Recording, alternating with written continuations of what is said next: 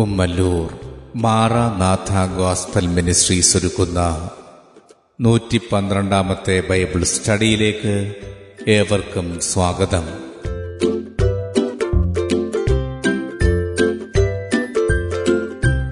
ശിഷ്യത്വം എന്ന വിഷയത്തിന്റെ ഇരുപത്തിരണ്ടാം ഭാഗത്തെ ആസ്പദമാക്കി ശിഷ്യരാക്കുക എന്ന വിഷയത്തിന്റെ ആറാം ഭാഗമാണ് നിങ്ങൾ കേൾക്കുവാൻ പോകുന്നത്.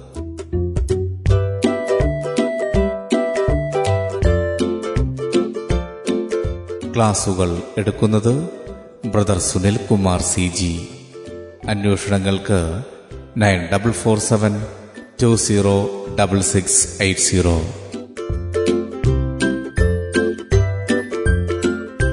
ഈ ക്ലാസുകളുടെ വീഡിയോ യൂട്യൂബിലും ലഭ്യമാണ്. Amen T V network Trivandrum Kerala. Triple nine five nine seven five nine eight zero.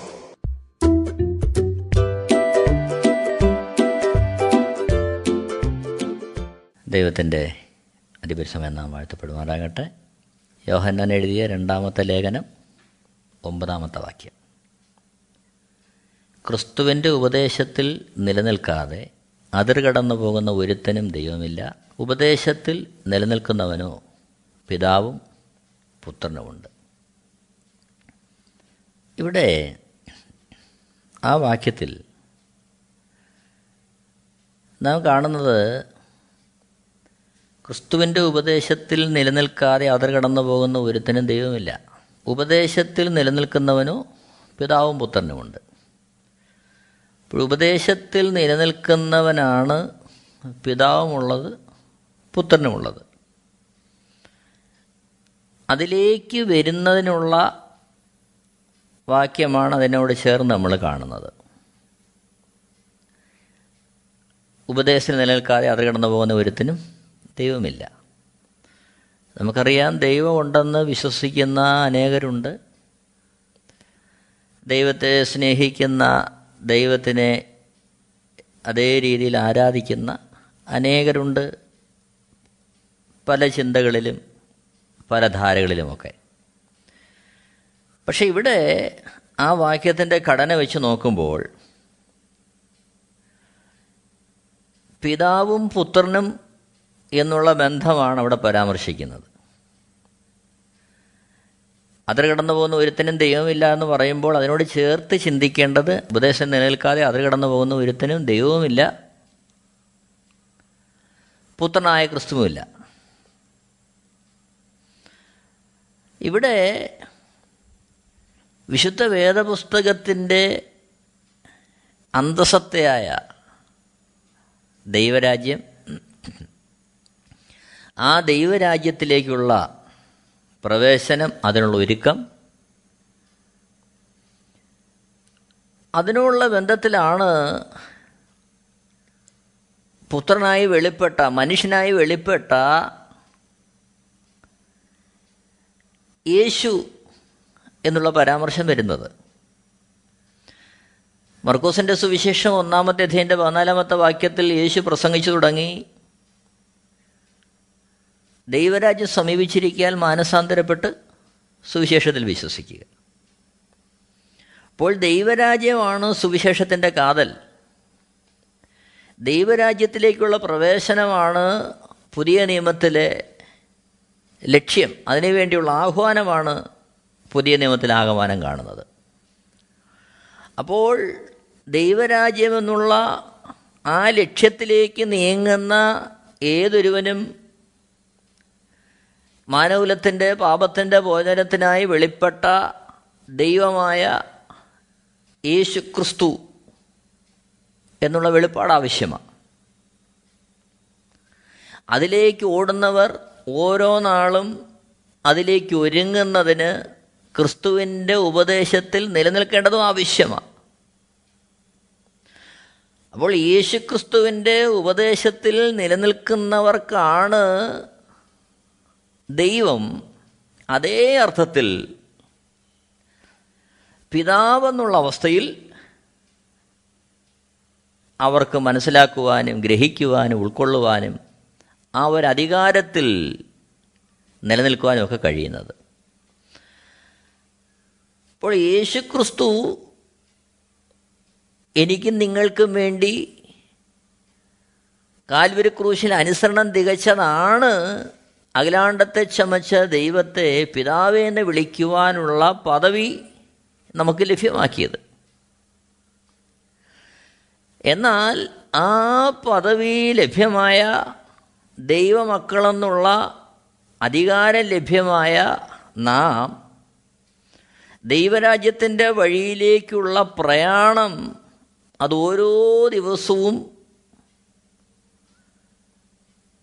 പൂർത്തീകരിക്കുന്നത് ക്രിസ്തുവിന്റെ ഉപദേശത്തിൽ നിന്നുകൊണ്ടാണ്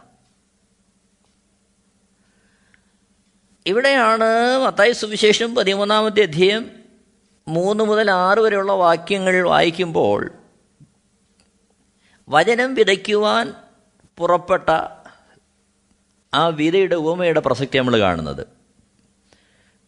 നാല് അഞ്ച് ആറ് വാക്യം വായിക്കുമ്പോൾ വിതയ്ക്കുമ്പോൾ ചിലത് വഴിയരികെ വീണു പറവകൾ വന്നത് തിന്നുകളഞ്ഞു ചിലത് പാറസ്ഥലത്ത് ഏറെ മണ്ണില്ലാത്തിടത്ത് വീണു മണ്ണിന് താഴ്ചയില്ലായകയാൽ ക്ഷണത്തിൽ മുളച്ചു വന്നു സൂര്യൻ ഉദിച്ചാറ ചൂട് തട്ടി വേറില്ലായകയാൽ അതുണങ്ങിപ്പോയി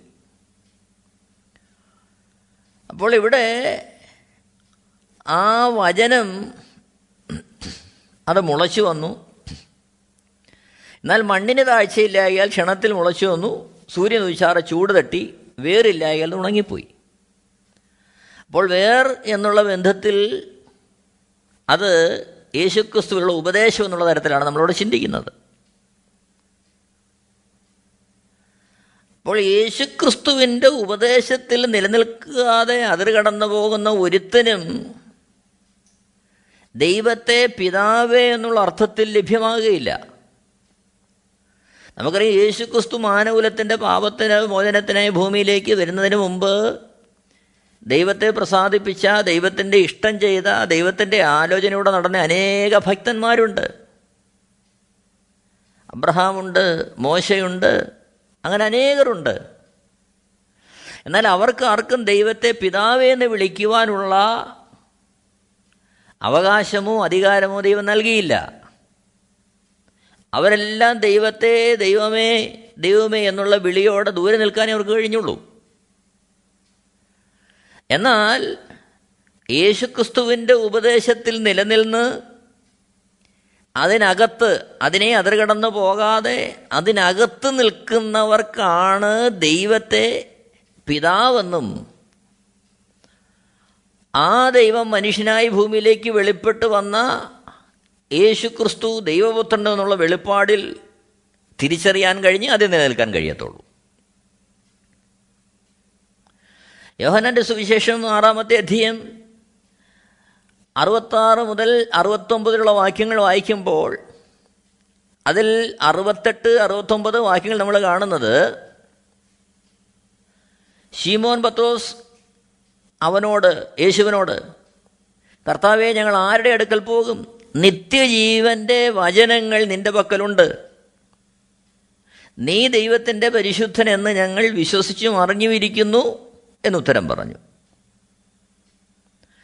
അപ്പോൾ ഈ ഉപദേശത്തിനകത്ത് നാം മനസ്സിലാക്കേണ്ടുന്ന പരമപ്രധാനമായൊരു കാര്യം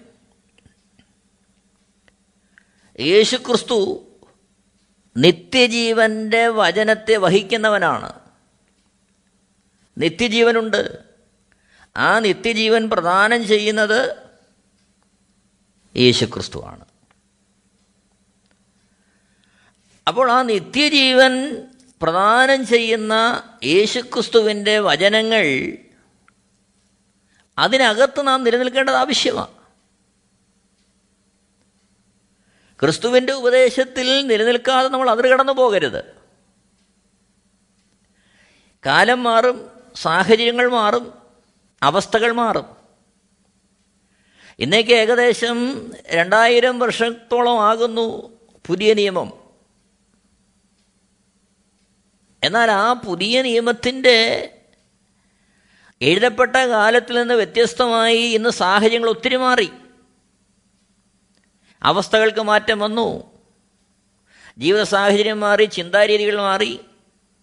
ശാസ്ത്രരംഗത്ത് നോക്കുമ്പോൾ വൈദ്യരംഗത്ത് നോക്കുമ്പോൾ ജീവിത രീതികൾക്ക് നോക്കുമ്പോൾ സുഖസൗകര്യങ്ങൾ നോക്കുമ്പോൾ ഒത്തിരി ഒത്തിരി ഒത്തിരി മാറ്റങ്ങൾ എല്ലാ മേഖലകളിലും നമുക്ക് കാണാൻ കഴിയുന്നുണ്ട്. എന്നാൽ കാലം മാറിയെന്ന് വരാം അവസ്ഥകൾ മാറിയെന്ന് വരാം സാഹചര്യങ്ങൾ മാറിയെന്ന് വരാം. എന്നാൽ അതൊന്നും വിശുദ്ധ വേദപുസ്തകത്തിൽ നിന്ന് ലഭ്യമാകുന്ന യേശുക്രിസ്തുവിന്റെ ഉപദേശത്തെ അതിർകടന്നു പോകുവാനുള്ള വഴികളല്ല. അതൊന്നും യേശുക്രിസ്തുവിന്റെ ഉപദേശത്തെ അതിർകടന്നു പോകുവാനുള്ള അനുവാദം നമുക്ക് തരുന്നുമില്ല. ഇത് നമ്മൾ മനസ്സിലാക്കണം. നാം ജീവിക്കുന്ന ഈ കാലഘട്ടത്തിൽ വ്യത്യസ്തമായ ഉപദേശങ്ങളുണ്ട്. പലവിധമായ തരത്തിൽ. വ്യക്തിപരമായി ഓരോരുത്തർ പ്രാപിച്ചു എന്നും അവർക്ക് ദൈവം കൊടുത്ത ദർശനമെന്നും ഒക്കെ അവതരിപ്പിച്ചുകൊണ്ട് പലതരത്തിലുള്ള ഉപദേശങ്ങളും അതിനനുസരിച്ചുള്ള കൂട്ടായ്മകളും ഒക്കെ ഈ നാളുകളിൽ കൂടിക്കൂടി വരുന്ന കാലഘട്ടമാണ്. എന്നാൽ ഓർക്കേണ്ടുന്ന കാര്യം യേശുക്രിസ്തുവിന്റെ ഉപദേശത്തെ കവിഞ്ഞു പോകുന്ന ഒരു ഉപദേശം വിശുദ്ധ വേദപുസ്തകം നമുക്ക് അനുവദിക്കുന്നില്ല. അത് നാം സൂക്ഷിക്കേണ്ടത് ആവശ്യം. യോഹനന്റെ സുവിശേഷം ഒന്നാമത്തെ അധ്യയം അതിന്റെ ഒന്നു മുതൽ വായിക്കുമ്പോൾ നമ്മൾ കാണുന്നുണ്ട് ആദിയിൽ വചനമുണ്ടായിരുന്നു വചനം ദൈവത്തോടു കൂടെയായിരുന്നു വചനം ദൈവമായിരുന്നു. രണ്ടാമത്തെ വാക്യത്തിൽ അവൻ ആദിയിൽ ദൈവത്തോടു കൂടെയായിരുന്നു സകലവും അവൻ മുഖാന്തരം ഉളവായി. ഉളവായതൊന്നും അവനെ കൂടാതെ ഉളവായതല്ല. നാലാമത്തെ വാക്യത്തിൽ അവനിൽ ജീവൻ ഉണ്ടായിരുന്നു ജീവൻ മനുഷ്യരുടെ വെളിച്ചമായിരുന്നു. പതിനാലാമത്തെ വാക്യം വചനം ജഡമായി തീർന്നു കൃപയും സത്യവും നിറഞ്ഞവനായി നമ്മുടെ ഇടയിൽ പാർത്തു. ഞങ്ങൾ അവന്റെ തേജസ് പിതാവിൽ നിന്ന് ഏകജാതനായവന്റെ തേജസ്സായി കണ്ടു. ഈ വാക്യം എബ്രായ ലേഖനം പതിമൂന്നാമത്തെ അധ്യയം എട്ട് ഒമ്പത് വാക്യവുമായി ചേർത്ത് ചിന്തിക്കുമ്പോൾ യേശു ക്രിസ്തു ഇന്നലെ ഇന്നും എന്നേക്കും അനന്യം തന്നെ. അതായത് യേശു ക്രിസ്തുവിന് മാറ്റമില്ല. ഇന്നലെയും ഇന്നും എന്നേക്കും അനന്യനായ യേശു ക്രിസ്തു ദൈവത്തോടുകൂടെ ആയിരുന്നവൻ കൃപയും സത്യവും നിറഞ്ഞവനായി നമ്മുടെ ഇടയിൽ പാർത്ത് ശരീരരൂപെടുത്ത് വന്നവൻ. അപ്പോൾ ആ രീതിയിൽ യേശുക്രിസ്തു ഇന്നലെ ഇന്നും എന്നേക്കും അനന്യനാ. എന്നാൽ എബ്രായ ലേഖനം പതിമൂന്നാമത്തെ അധ്യയന്റെ ഒമ്പതാമത്തെ വാക്യത്തിൽ നമ്മൾ കാണുന്നു വിവിധവും അന്യവുമായ ഉപദേശങ്ങളാൽ ആരും നിങ്ങളെ വലിച്ചു കൊണ്ടുപോകരുത് എബ്രായ ലേഖനം പതിമൂന്നാമത്തെ അധ്യയം എട്ട് ഒമ്പത് വാക്യങ്ങൾ. യേശു ക്രിസ്തു ഇന്നലെയും ഇന്നും എന്നേക്കും അനന്യം തന്നെ. വിവിധവും അന്യവുമായ ഉപദേശങ്ങളാൽ ആരും നിങ്ങളെ വലിച്ചു കൊണ്ടുപോകരുത്. അതിന്റെ അർത്ഥം മനുഷ്യരൂപമെടുത്ത് ഭൂമിയിലേക്ക് വന്ന ദൈവമായ ക്രിസ്തു മത്തായ സുവിശേഷം അഞ്ച് ആറ് ഏഴ് അധ്യായങ്ങളിൽ തുടർന്ന് മത്തായി മർക്കൂസ് ലൂക്കോസ് യോഹന്നാൻ തുടങ്ങിയ നാല് സുവിശേഷങ്ങളിലൂടെ തന്നെ അനുഗമിച്ച ജനങ്ങളോട് അരുളി ചെയ്ത ഉപദേശങ്ങൾ. അത് ആ കാലഘട്ടത്തിൽ അപ്പോഴത്തേക്ക് വേണ്ടിയുള്ളതായിരുന്നില്ല. മറിച്ച് ഈ ഭൂമിയിൽ തനിക്കായി കാത്തിരിക്കുന്ന ഭക്തന്മാരെ ചേർക്കുവാൻ യേശുക്രിസ്തു വരുന്ന നാളോളം സങ്കീർത്തനം നമ്മൾ വായിക്കുന്ന പോലെ സ്വർഗത്തിൽ എന്നേക്കും സ്ഥിരമായിരിക്കുന്ന ദൈവത്തിന്റെ വചനം. മാറ്റമില്ലാത്ത ദൈവത്തിന്റെ വചനം. അപ്പോൾ യേശു ക്രിസ്തു ഭൂമിയിലായിരുന്നപ്പോൾ അരുളി ചെയ്ത ഉപദേശങ്ങൾക്ക് മാറ്റമില്ല. ആ ഉപദേശങ്ങൾ അതേപടി ഉന്നം വെച്ച് അതിലേക്ക് മുന്നേറാനാണ് ഓരോ ക്രിസ്തു ശിഷ്യനെക്കുറിച്ചും ദൈവം ആഗ്രഹിക്കുന്നത്. സാഹചര്യങ്ങൾ മാറിയതുകൊണ്ടോ സുഖസുഖങ്ങൾ മാറിയതുകൊണ്ടോ നമ്മുടെ ജീവിതത്തിന്റെ അവസ്ഥകൾക്ക് മാറ്റം വന്നു എന്നുള്ളതോ യേശുക്രിസ്തു നൽകിയ ഉപദേശങ്ങളോട് മായം ചേർക്കുവാനോ കൂട്ടുവാനോ കുറയ്ക്കുവാനോ ഒന്നും ആർക്കും അനുവാദം തരുന്നില്ല. അങ്ങനെ ആ ഉപദേശത്തിൽ നിലനിൽക്കാതെ ആരെങ്കിലും അതിർ കടന്നു പോകുന്നു എങ്കിൽ അവർക്ക് ദൈവത്തെ പിതാവേ എന്ന് വിളിക്കുവാൻ ക്രിസ്തുവിലൂടെ സാധ്യമാകുന്നില്ല. അതാണ് ആ വിശുദ്ധ വേദപുസ്തകത്തിൽ ആ പറഞ്ഞിട്ടുള്ളത് നമ്മൾ കാണുന്നത്. നോക്കണം മത്തായി സുവിശേഷം അഞ്ചാമത്തെ അധ്യയം പതിനെട്ട് പത്തൊമ്പത് വാക്യങ്ങൾ വായിക്കുമ്പോൾ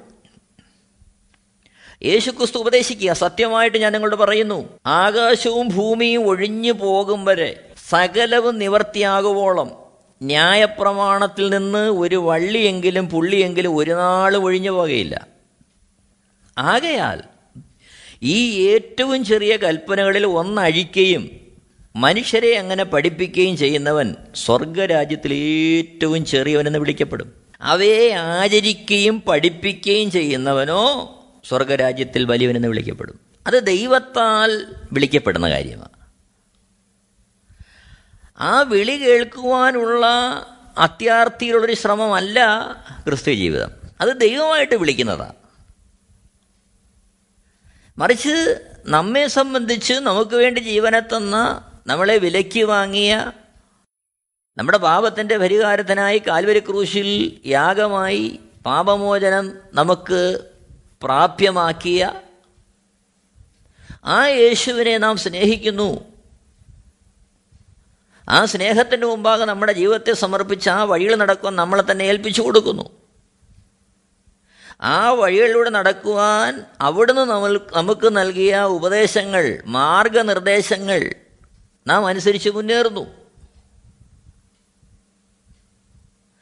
ആ മാർഗനിർദ്ദേശങ്ങളോട് ഒരു വള്ളിയെങ്കിലും പുള്ളിയെങ്കിലും അതൊരു നാളും ഒഴിഞ്ഞു പോകുകയില്ല അതിനെ മാറ്റി പഠിപ്പിക്കുവാനോ ആ രീതിയിൽ നമ്മളെ തന്നെ നാം എത്തിക്കുവാനോ വിശുദ്ധ വേദപുസ്തകം അനുവദിക്കുന്നില്ല. വള്ളിയെങ്കിലും പുള്ളിയെങ്കിലും എന്ന് പറയുമ്പോൾ അക്ഷരാർത്ഥത്തിലുള്ള വള്ളിയുടെയും പുള്ളിയുടെയും കാര്യമല്ല അവിടെ പ്രസ്താവിക്കുന്നത്. കാരണം വിശുദ്ധ വേദ പുസ്തകം തന്നെ എത്രയോ ഭാഷകളിൽ അതിനെ ഭാഷാന്തരം ചെയ്തിരിക്കുന്നു. അപ്പോൾ അവിടുത്തെ വള്ളി പുള്ളി എന്നുള്ള നല്ല വിഷയം. അതിന്റെ കാതലായ നിത്യജീവന്റെ കാതലായ ഉപദേശങ്ങൾ.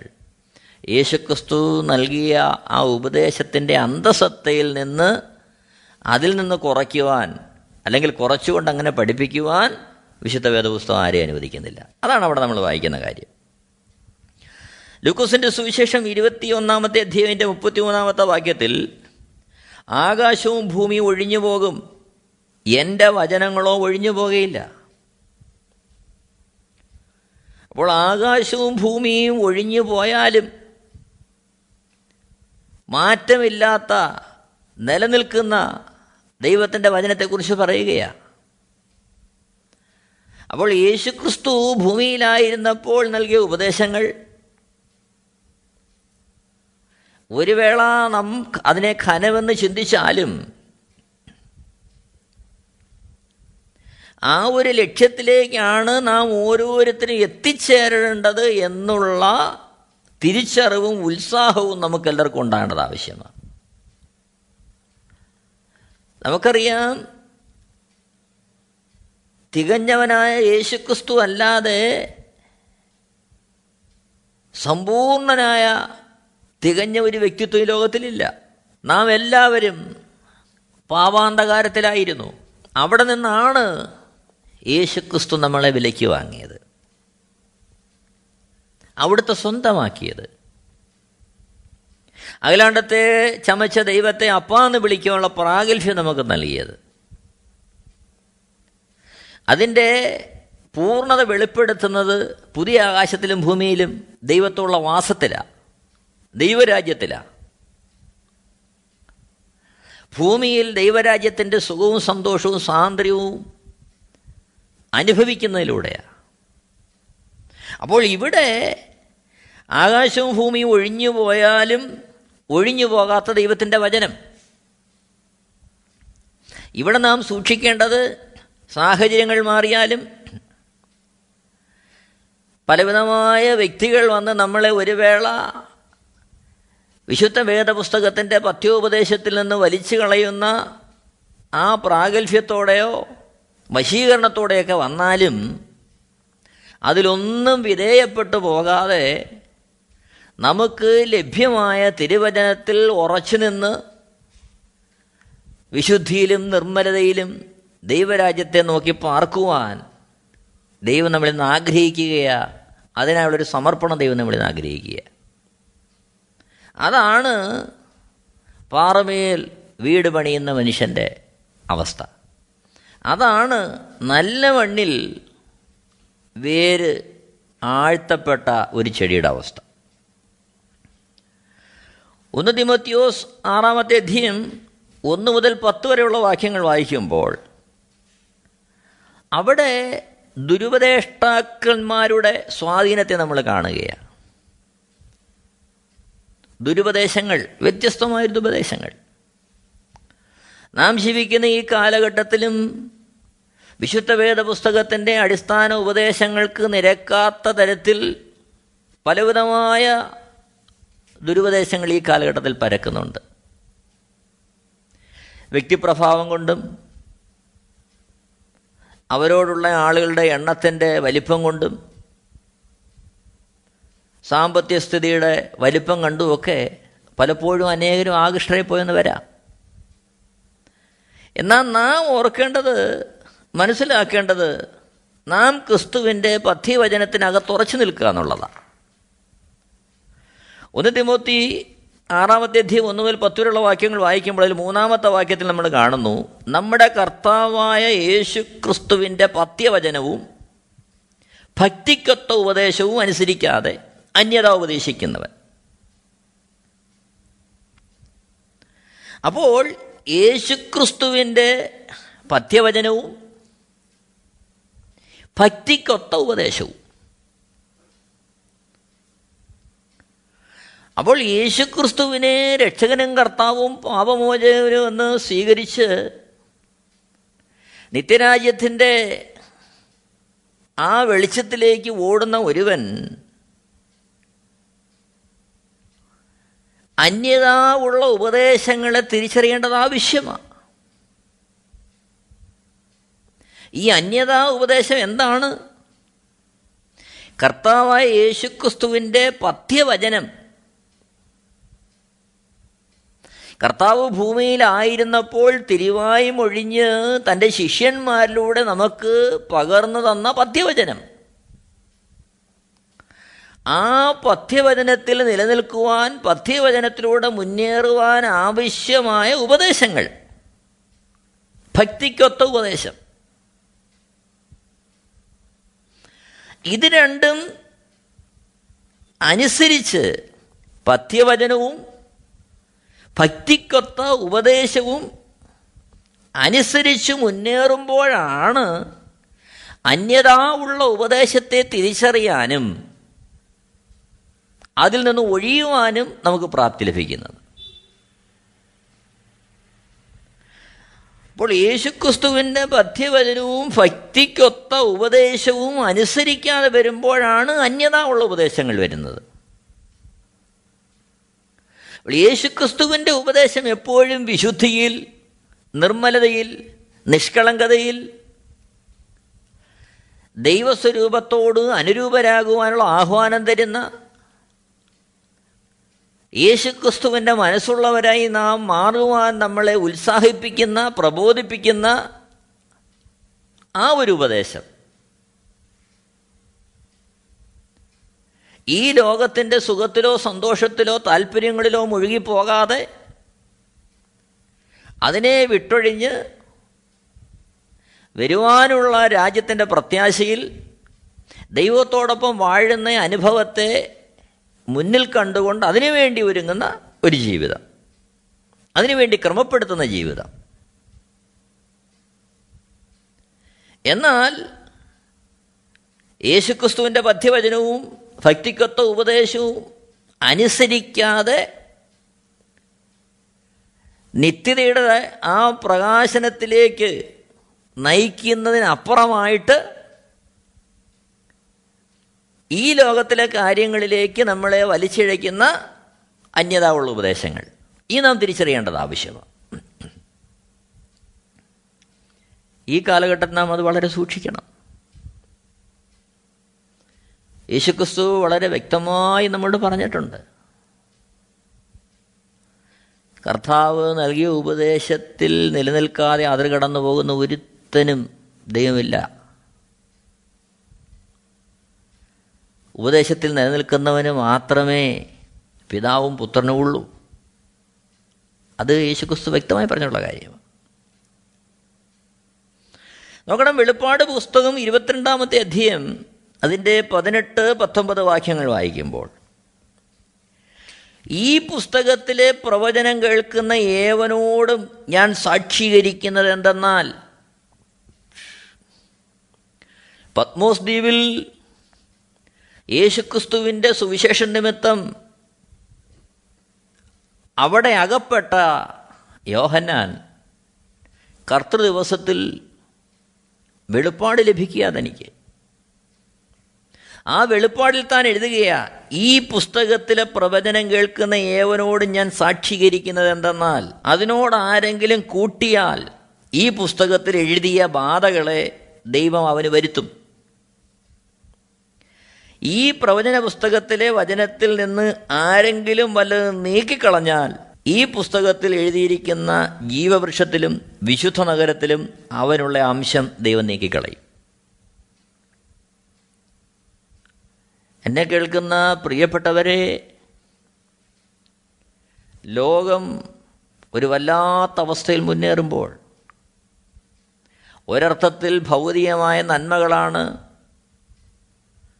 ഭൗതികമായ സുഖസൗകര്യങ്ങളും ആർഭാടങ്ങളും സുഭിക്ഷതയുമാണ് ക്രിസ്തീയ ജീവിതത്തിന്റെ അനുഗ്രഹം എന്നുള്ള തരത്തിൽ അല്ലെങ്കിൽ ക്രിസ്തീയ ജീവിതത്തിൽ ദൈവഭക്തിയിൽ ജീവിക്കുന്നു എന്നുള്ളതിന്റെ അടയാളമെന്ന് തെറ്റായി ചിത്രീകരിക്കപ്പെടുന്ന ഈ കാലയളവിൽ നാം വളരെ ഭയത്തോടെ നാം ഓർക്കേണ്ടുന്നൊരു യാഥാർത്ഥ്യം.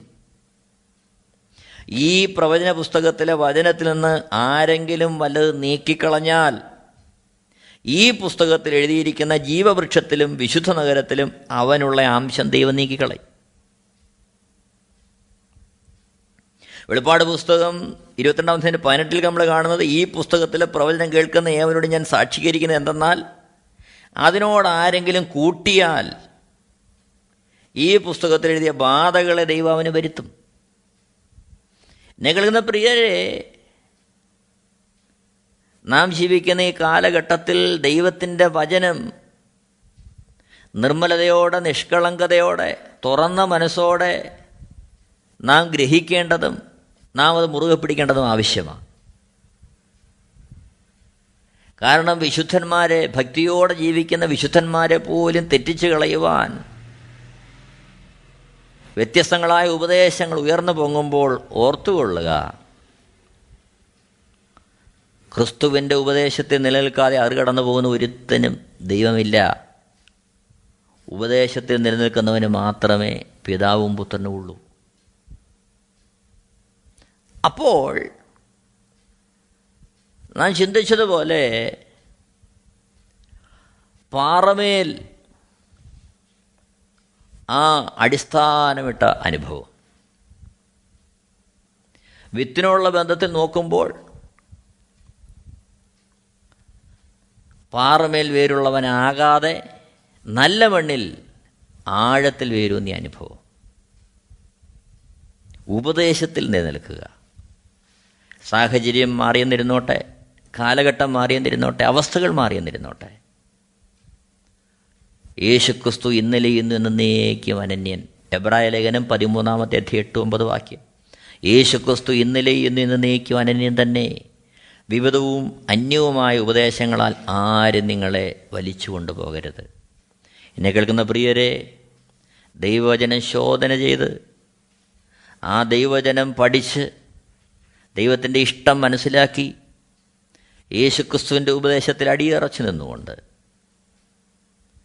വിവിധങ്ങളായ പരീക്ഷകൾ വരുമ്പോൾ തകർന്നു പോകാതെ നല്ല നിലത്തിൽ ആഴത്തിൽ വേരൂന്നിയ അനുഭവത്തിൽ നമുക്ക് മുന്നേറാം.